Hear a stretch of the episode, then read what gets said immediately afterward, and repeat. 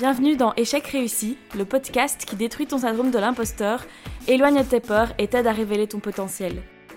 Tu trouveras ici des témoignages inspirants de ceux qui ont surmonté l'échec et qui ont même su en faire une force.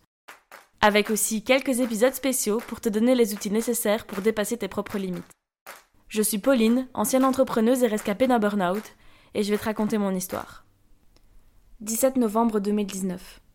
Est-ce que tout ça c'est vraiment fait pour moi? Qu'est-ce que je peux encore encaisser?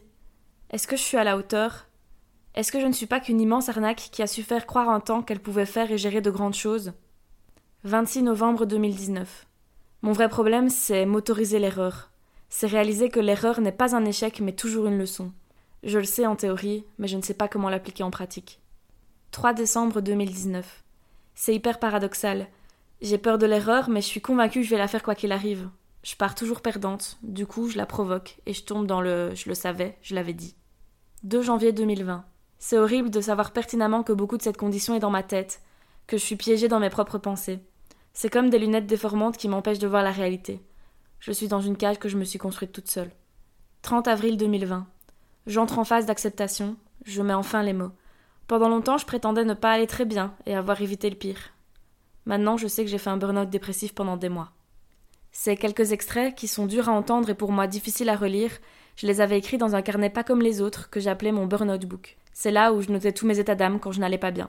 Si je vous les lis aujourd'hui, c'est pas du tout pour faire dans le sensationnel, mais parce que je pense qu'on est nombreux à se reconnaître dans ce genre de paroles, que ce soit quand on a souffert d'un burn-out ou simplement du syndrome d'imposture ou de peur de l'échec.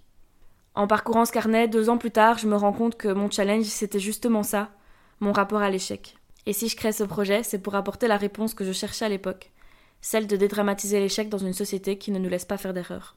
Mais avant de vous raconter mon échec, je dois d'abord vous raconter mon aventure. Nous sommes en 2017, j'ai 22 ans et je décide de lancer mon propre magazine féminin. À l'époque, j'étais étudiante en journalisme, mais je me suis très vite rendu compte que je me reconnaissais dans aucun des médias existants, pas même ceux qui étaient censés s'adresser à moi. Par contre, je lisais beaucoup de blogs et je m'identifiais beaucoup à ces filles qui partageaient leurs bons plans sur les réseaux sociaux. Du coup, j'ai eu cette idée nocturne un peu folle de réunir des influenceuses et des rédactrices pour créer un contenu plus actuel, plus créatif et surtout qui ressemble beaucoup plus aux lectrices d'aujourd'hui.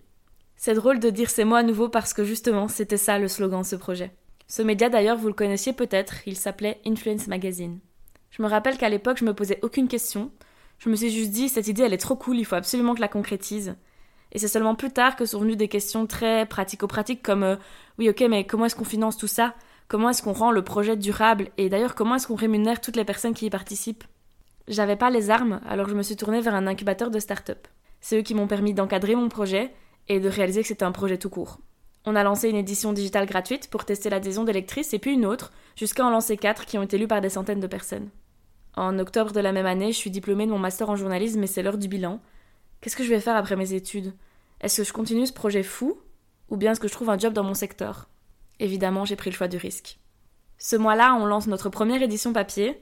C'était une demande d'électrice et je dois dire que je l'avais pas du tout vu venir. Mais au final, je comprends, parce que ce qu'on a créé, c'est surtout une expérience. C'était comme un carnet, un outil accessible, esthétique, divertissant, créatif. Ce magazine papier, il a vu le jour grâce à un crowdfunding, et donc dès le départ, ça a été une aventure participative avec nos lectrices. Un mois plus tard, je crée ma boîte, je signe avec mes premiers investisseurs, et je commence à me rémunérer pour ce projet, qui devient en fait mon projet de vie. Au total, on aura produit 16 magazines, dont 4 digitaux et 3 hors série. Ces éditions, elles ont traité de sujets variés comme la confiance en soi, la créativité, l'éthique, la mode, la sexualité. D'ailleurs, le tout dernier numéro paru parlait d'entrepreneuriat et notamment du manque de confiance en soi des femmes qui entreprennent. Mais je vous jure, ça s'invente pas. Ce magazine était distribué dans des dizaines de boutiques partenaires aux quatre coins de la Belgique, mais aussi en France. Il était lu par des centaines de lectrices assidues, il comptabilisait des milliers d'abonnés sur les réseaux sociaux, il m'a ouvert des tonnes de portes, des occasions de vous rencontrer et des occasions de me développer. Je vous raconte cette histoire en essayant d'être la plus objective possible et de pas diminuer l'aventure folle que ça a été. C'est ce que j'ai fait pendant longtemps. Je voulais pas m'avouer que c'était incroyable, tellement ça m'avait mené loin dans mon burn-out. J'ai encore un peu de pudeur, mais je me rappelle que j'ai eu des bureaux, des stagiaires, des employés, que j'ai organisé des événements, j'ai mené des négociations financières, signé des gros contrats. Finalement, j'ai la sensation d'avoir appris en quelques années ce qui m'aurait pris 15 ans à apprendre dans la vie professionnelle classique. Plus que tout, ce que je valorise et ce qui me tient vraiment à cœur, c'est d'avoir eu la chance de travailler avec des amis, toutes plus passionnées, talentueuses et créatives les unes que les autres. Et d'ailleurs, si des personnes qui ont participé de près ou de loin à ce projet m'écoutent, je vous remercie toutes de m'avoir fait confiance et d'avoir rendu ce projet possible. Je réalise en disant ces mots qu'à travers ce podcast, je célèbre pour la première fois cette folle aventure, mais surtout je la laisse s'en aller, et je tourne la page. C'est difficile de retracer le moment où le burn-out est devenu évident. Ce que je sais, c'est que j'ai mis une pause à ce projet en janvier 2020, mais que déjà un an plus tôt, je pleurais tellement je me sentais perdue.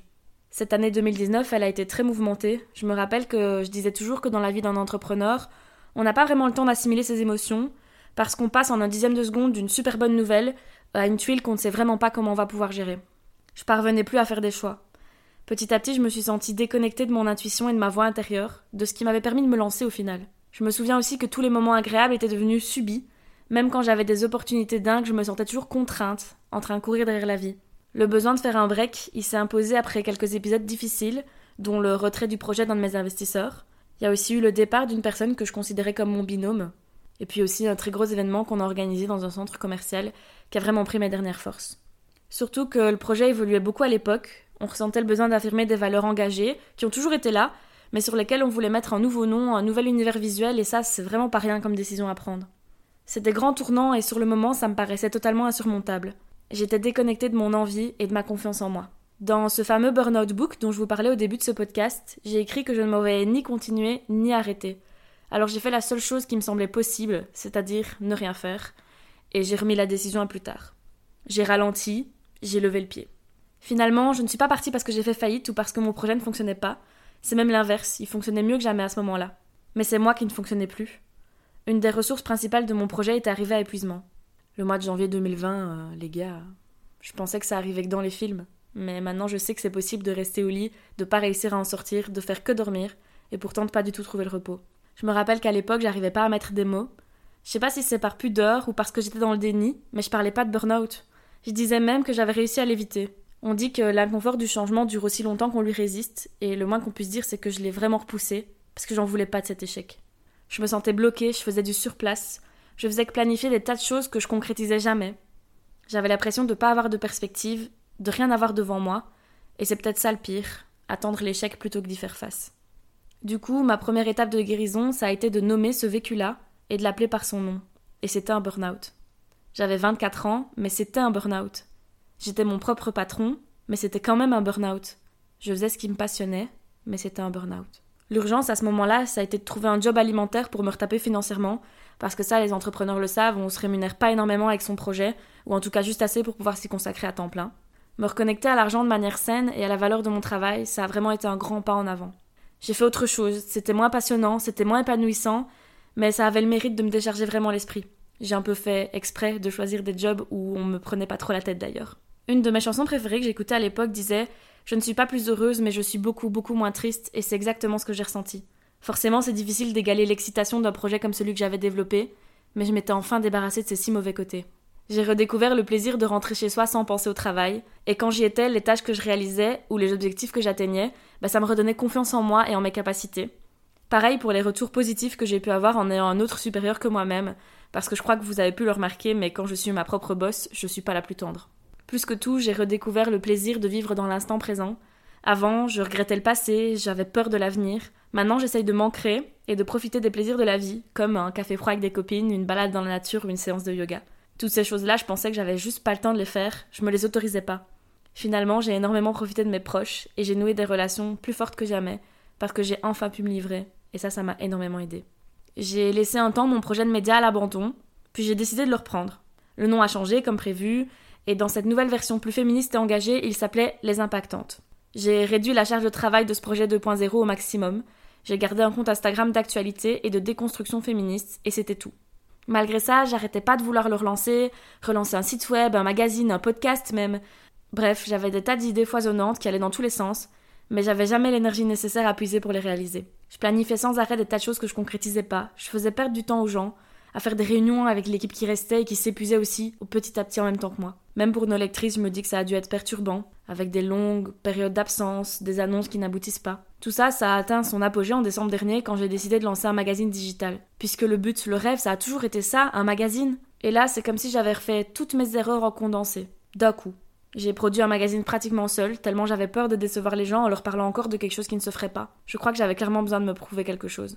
Je l'ai fait, j'ai sorti un magazine, et après ça, je me suis sentie totalement vide. Je me suis dit que si c'était à ça que cette aventure devait ressembler, alors j'en voulais plus. Je me suis rendu compte que ça faisait des mois que je courais derrière quelque chose qui ne me convenait plus.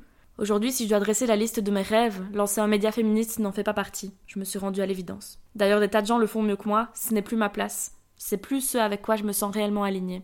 C'était comme un déclic. Ça y est, j'arrête. Et à travers ce podcast, je l'annonce aussi aux personnes qui nous ont suivis. J'ai commencé cette année 2022 avec cette certitude-là, et l'apaisement incroyable qui est venu avec. J'avais besoin de lâcher prise de ce projet, de ces vieux démons et des émotions négatives qui y sont associées. Tout au long de ce chemin de guérison, je me répétais souvent une phrase, c'est que rien n'est grave. En tout cas, tant que nous et nos proches sommes en bonne santé et qu'on a un toit au-dessus de la tête. C'était mon moyen de relâcher la pression et de me dire que c'est pas grave si les choses se passent pas comme je le croyais. C'est pas grave si je doute. C'est pas grave si j'ai pas l'avis de toutes ces girl boss sur les réseaux sociaux. Et là, j'ai réalisé qu'en fait, c'est pas grave si je suis pas entrepreneuse du tout. J'avais besoin de m'autoriser ça, de lâcher prise de ce mot qui me définissait tellement avant. Ça m'a permis de rouvrir devant moi le champ des possibles. Je me cherche encore et ça aussi c'est pas grave, parce qu'au moins j'ai le choix. C'est là que j'ai réalisé que ce dont j'avais besoin, c'était de lutter activement contre tout ça. La peur de l'échec, le syndrome d'imposture, toutes ces pensées limitantes. En fait, tout ce qui a failli me détruire et qui touche tellement de personnes. J'ai besoin de me connecter à ceux qui ressentent la même chose que moi, pour qu'ensemble on puisse changer la donne. Pour que mon histoire et celle de centaines d'autres aussi puissent avoir un impact positif. Et pour transformer mon échec en échec réussi. C'est finalement ce que je fais aujourd'hui, en vous partageant ce morceau de mon histoire. Ce sera sûrement surprenant pour certains de mes proches qui ne l'ont jamais entendu, puisque j'ai pas tendance à partager énormément, mais je pense que c'est dans le partage aussi que je pourrais toucher les gens qui ressentent la même chose que moi. Vous l'aurez compris, j'ai pas de solution toute faite ou de recette miracle, c'est pas ça que je vais apporter avec ce projet. En fait, je suis toujours au milieu de ce processus. Mais ce que je sais et ce que je veux dire haut et fort aujourd'hui, c'est que j'ai pas vraiment échoué en fait. Ce que je dirais, c'est surtout que j'ai appris. Merci beaucoup d'avoir écouté ce podcast pour dédramatiser l'échec. N'oublie pas de t'abonner au compte Instagram Échec réussi pour une dose quotidienne d'inspiration. A très vite pour un nouvel épisode d'Échec réussi.